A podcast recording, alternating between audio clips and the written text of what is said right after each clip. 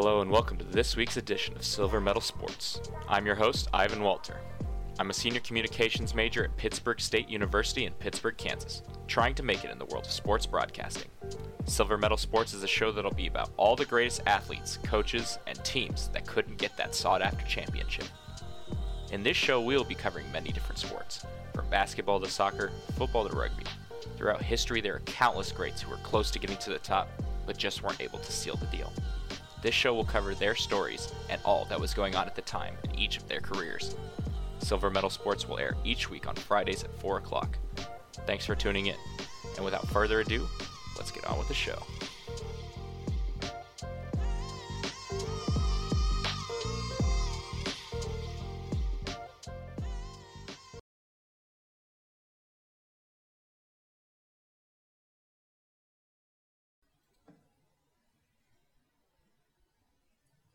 How's it going, guys? I'm your host, Ivan Walter.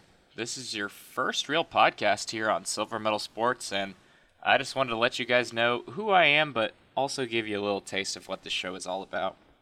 This episode is going to be a half and half experience. I want to start it off with a little introduction so you can get to know me a little bit, and then the second half will be a short version of what the show will normally be, so you can get familiar with how this is going to go. So, like I said, my name is Ivan. I'm from Pittsburg, Kansas. Moved around a little bit as a kid, but I've done almost all of my schooling in the southeast corner of Kansas. From an early age, I have been in love with sports and competitions. I played youth soccer for a long time and then ended up playing five different sports in high school. I did band and choir and lots of activities as well. I've got a love for video games too. Even just now talking about it, I think I have a real problem with competition. The point is that sports are a huge part of my life and I think they have a huge impact on the world around us. I want to be a sports broadcaster one day, and what better way to get that started than to, you know, make my own podcast? Now that I am in college, I have gotten the chance to be a part of my university's rugby club, and I'll tell you, it's changed my life for the better.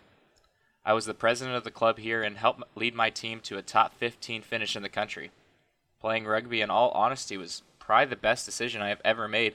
Not only have I made some great friends and memories, but I figured out that I've got a passion for not just one sport, but sports of all variety. I believe there are so many games and moments that people are just unaware of, and in all honesty, it's what led me to this idea for this podcast. Think about it. How many of your personal favorite athletes have done so many amazing things, great plays, big moments that just get lost in history? Really, the only things that do get remembered are the champions or the GOATs and I think it's time for the next best to get some credit for all the things they have done too. I want to talk about teams and guys that captured people's hearts but just weren't able to make it all the way. You know, the Cinderella stories, or the teams that got upset at the very last moment.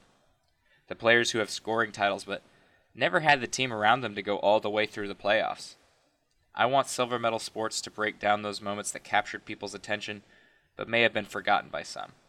So for this first episode, since we are getting to know me a little bit, I wanted to kick the show off getting to know my personal all-time favorite athlete, Donovan McNabb.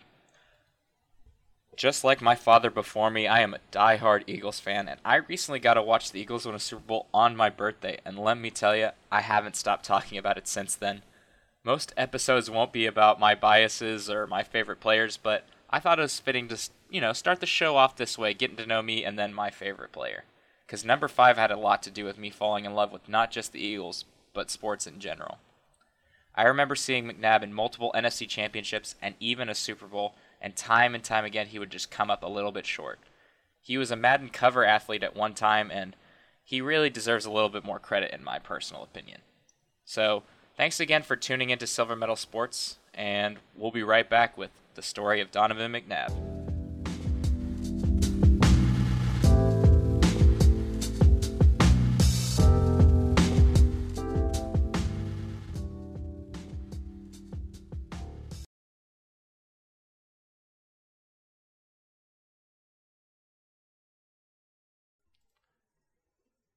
The date is September 12, 1998. Syracuse takes on Michigan at the Big House. A crowd of 111,000 goes home disappointed as Donovan McNabb and the Orangemen beat Tom Brady and Michigan 38 28. Donovan goes 21 of 27 on the day for 233 yards and three touchdowns. McNabb was known for being a dominant passer, but he had a great scrambling ability as well. He scored a 17 yard rushing touchdown after losing his cleat from 10 yards out. McNabb and the Syracuse Orange won that game 38 28, but it was not as close as it seems. Syracuse led 38 7 going into the fourth quarter. It was only after some starters were pulled that Michigan was able to put up three touchdowns in the fourth quarter. A dominating victory for Donovan McNabb and the Syracuse Orange as Michigan goes home stunned. This was one of Donovan's most iconic performances in his Syracuse career. Donovan had plenty of great games, though. As a freshman, he completed the longest touchdown pass in Syracuse history, a 96 yard throw against West Virginia. McNabb redshirted in 1994, but after that went on to start every game during his college career, compiling a 35 14 record. McNabb had plenty of great accomplishments during his career at Syracuse. He was named Big East Offensive Player of the Year three times from 1996 to 1998. He was also named Big East Offensive Player of the Decade for the 1990s and then was later named to the Syracuse All Century football team. McNabb had a lot of attention coming out of college and would eventually be picked second in the 1999 NFL Draft, behind first pick Tim Couch. McNabb played a couple of games in his first year in the NFL, but it wasn't until his second season that he became the starter. In his first full season as a starter, Donovan McNabb took the Eagles to their first playoff appearance since 1996, where they defeated the Tampa Bay Buccaneers 21 3 before losing to the New York Giants in the next round. In what was just his second season in the NFL, Donovan McNabb finished second in MVP voting to only the legendary Marshall Faulk, who set the record for most touchdowns in a season that year. Not bad company for a second year quarterback. McNabb was a perennial all star quarterback. He had great years, but none like that of the 2004 Super Bowl run. McNabb put up good numbers every year, but it wasn't until this year that he averaged 8 yards per attempt, completed 64% of his passes, and he threw 31 touchdowns while also only throwing 8 interceptions. These numbers translated to a passer rating of 104.7. He was the first quarterback in league history to throw over 30 touchdowns and fewer than 10 interceptions in a single season. While McNabb was playing some of the best football of his career, we have to give credit where it's due. The addition of Terrell Owens to the team was massive. He caught 77 passes for 1,200 yards and 14 touchdowns in just 14 games. As a result, the Eagles finished with their franchise best 16 game season ever. They finished 13 and 3 after starting the season off 7 and 0.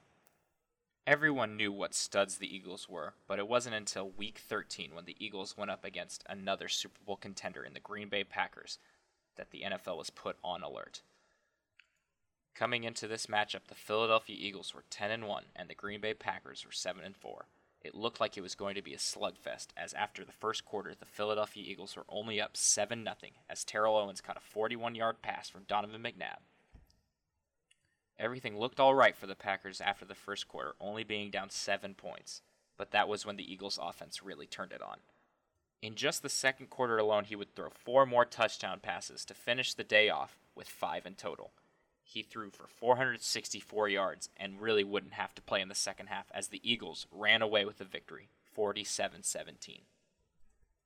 This was a big deal as the Eagles were more than likely going to have home field advantage throughout the playoffs, and the Packers couldn't come into their field and score 20 points with Hall of Famer Brett Favre as their quarterback, the NFL was on notice, as the Eagles were riding a lot of momentum going into the playoffs.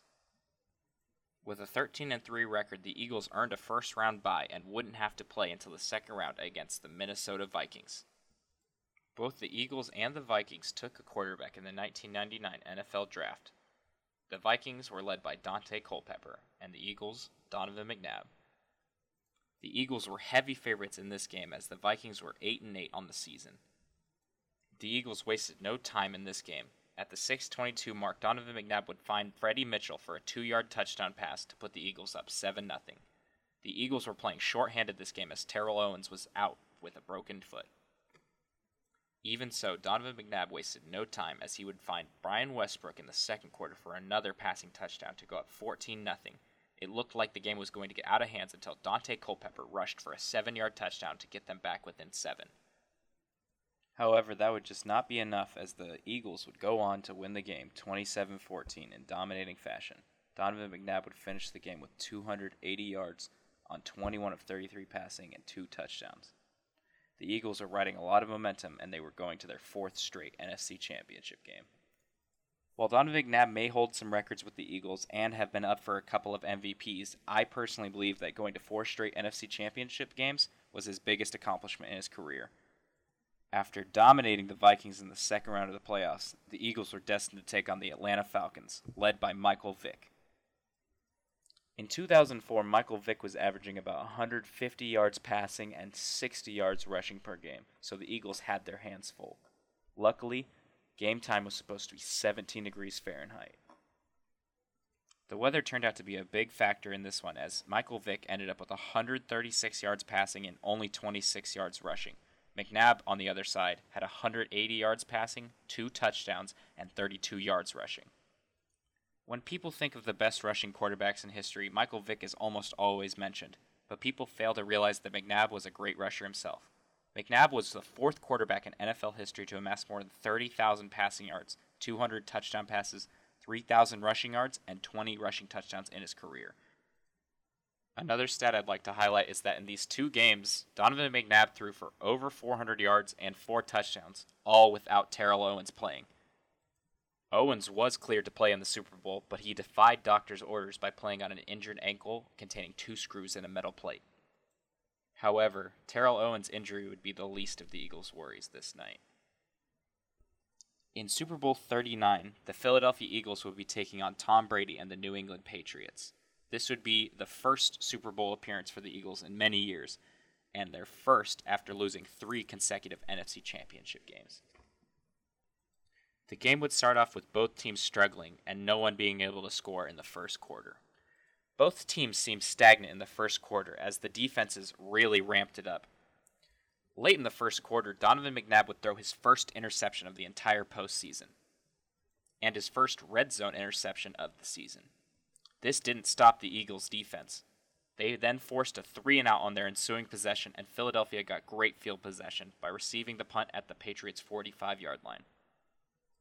But just like on their last possession, the Eagles would end up turning the ball over. LJ Smith lost a fumble while being tackled by defensive back Randall Gay and Eugene Wilson.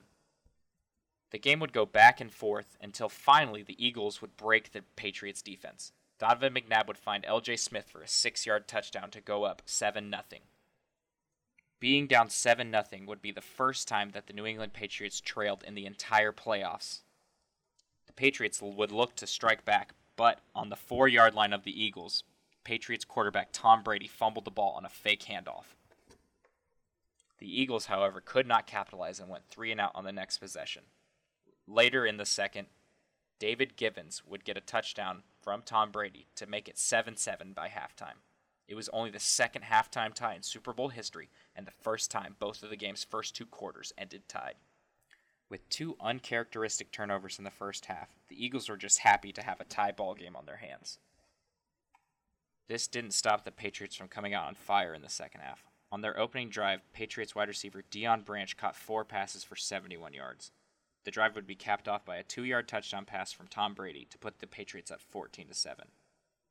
The Eagles would then later come out and tie the game with 3:39 left to go in the third, with a 74 yard 10 play drive that was capped by McNabb's 10 yard touchdown pass to running back Brian Westbrook. The score was 14 14. For the first time in Super Bowl history, the game was tied going into the fourth. It was neck and neck in the fourth quarter until Corey Dillon scored a two yard rushing touchdown for the Patriots to put them up 21 14. The Eagles would follow with a three and out possession, giving the Patriots the ball back. It would go back and forth again until Finally, Adam Vinatieri would make a kick to put the Patriots up 24 14 with 8.40 to go in the game.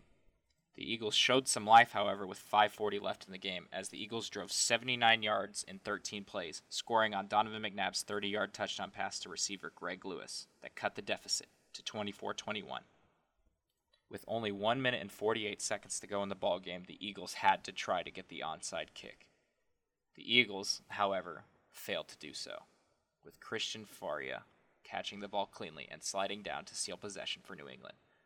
The Eagles would get the ball back with 46 seconds left, but on third down, McNabb threw a pass that deflected off of the outstretched fingertips of Smith and into the arms of Harrison for an interception with nine seconds left. Tom Brady took a knee to run out the clock, clinching the third Super Bowl title for the Patriots. Even though Donovan McNabb would end up with three interceptions, he finished with a QBR of 75.4 after throwing for 357 yards and three touchdowns in this one. While the season was considered a failure by most, Donovan McNabb still put up some great numbers. He threw for 31 touchdown passes on eight interceptions in the regular season. He also ran for three more. In the Super Bowl, he threw for 357 yards and three touchdowns. So while things may not have ended the way the Eagles wanted, it was one hell of a season for a second place finish. Thanks again for listening to Silver Medal Sports. Be sure to tune in next Friday for another episode. I'm Ivan Walter. Thanks for listening, and remember to always find that silver lining.